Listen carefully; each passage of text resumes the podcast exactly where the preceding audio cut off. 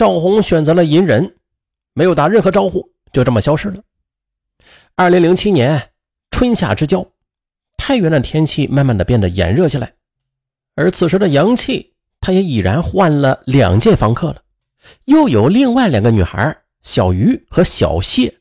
也是在他的威迫之下被迫与他发生了性关系。而这些女孩在遭受到胁迫之后，除了震惊之外，无一例外的都是选择了逃避，而阳气也是越来越得意起来。不过他的生意此时却开始一落千丈，可由于醉心偷窥，他已经没有太多精力打理网吧和电脑公司了。而网吧和电脑公司随着竞争对手的不断涌出，生意也是越来越惨淡，眼看着就要入不敷出了。杨切在无奈之下，只得暂时的将这种刺激放一放，着手打理起了自己的生意。二零零七年六月，杨气又与别人合伙做了一笔电脑显示屏的业务，他投入了大量的资金，但是没想到啊，人算不如天算，在这场生意里他赔的是血本无归，就连借来的五万块钱都打了水漂。这次打击对杨气来说是非常巨大的，那些天他再也无心在监控里边寻找刺激了，所以房子自从最后一名房客小谢搬走之后就空在了那里。后来也是有几个来问房子的，但是都被他以各种理由给推掉了。他开始一筹莫展起来，看着那套监控设备，他甚至都想卖掉来还债。可就在他一筹莫展之时，一个念头却让他灵机一动。他想啊，每个人都有不被别人了解的真相，那我何不利用一下这些真相呢？利用那些别人不想被人知道的隐私，而这些隐私可以在某种程度上换来大把的财富。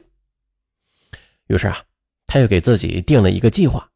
要在两个月之内找好新的值得利用的房客。这个时候的他已经对以前的那种刺激游戏不感兴趣了，现在他需要的是那种更大的交换价值。很快目标出现了，他将目光投向了三十六岁的服装城的女老板徐梅。他打听了许多消息，说徐梅有个情人，据说啊还是某个地区政府部门的要员呢，经常来省城与徐梅在宾馆里幽会。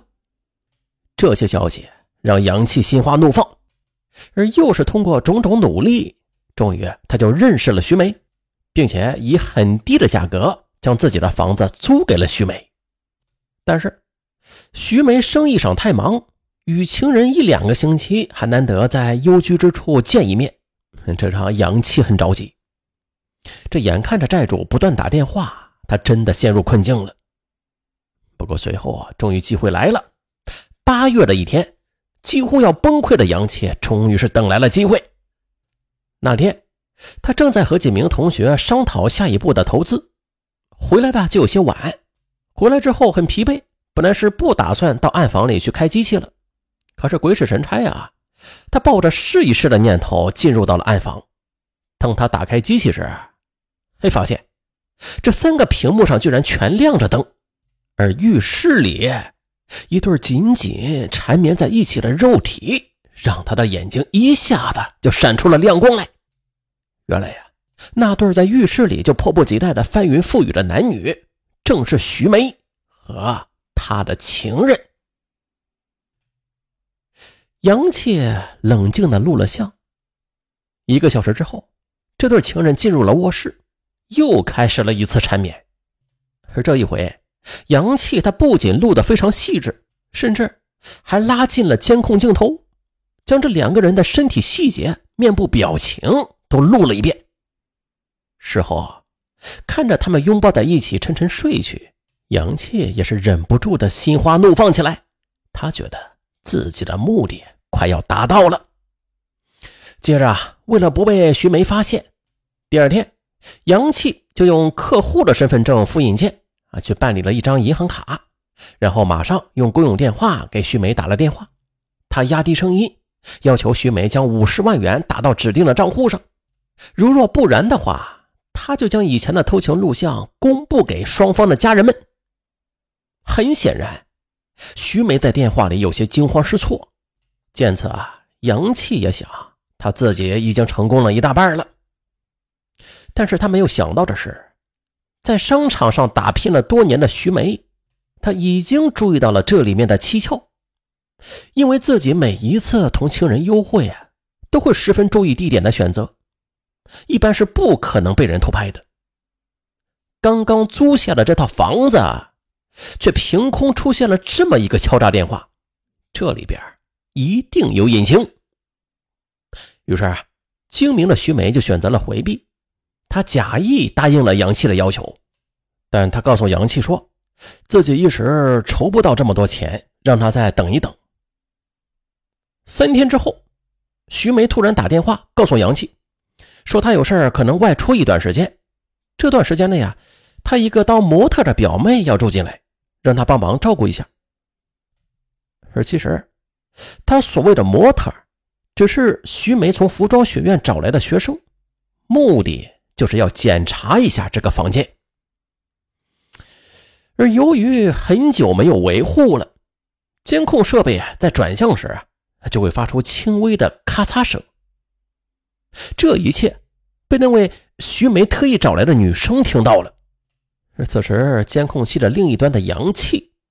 他却毫无戒备的正准备看一场好戏呢。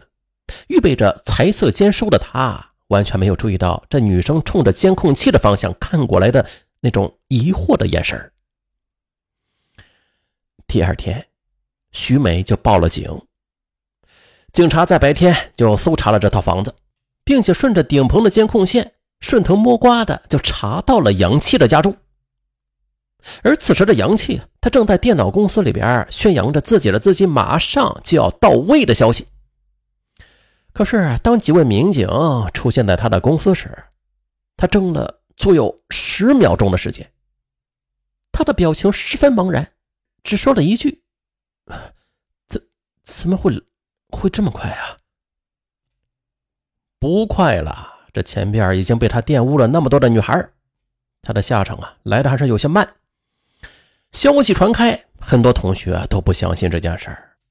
因为阳气在他们的眼里那是积极向上，不怒不躁，而且颇有心机的一个人。但是贪婪和欲望，它就像是一对孪生兄弟，很快就会让人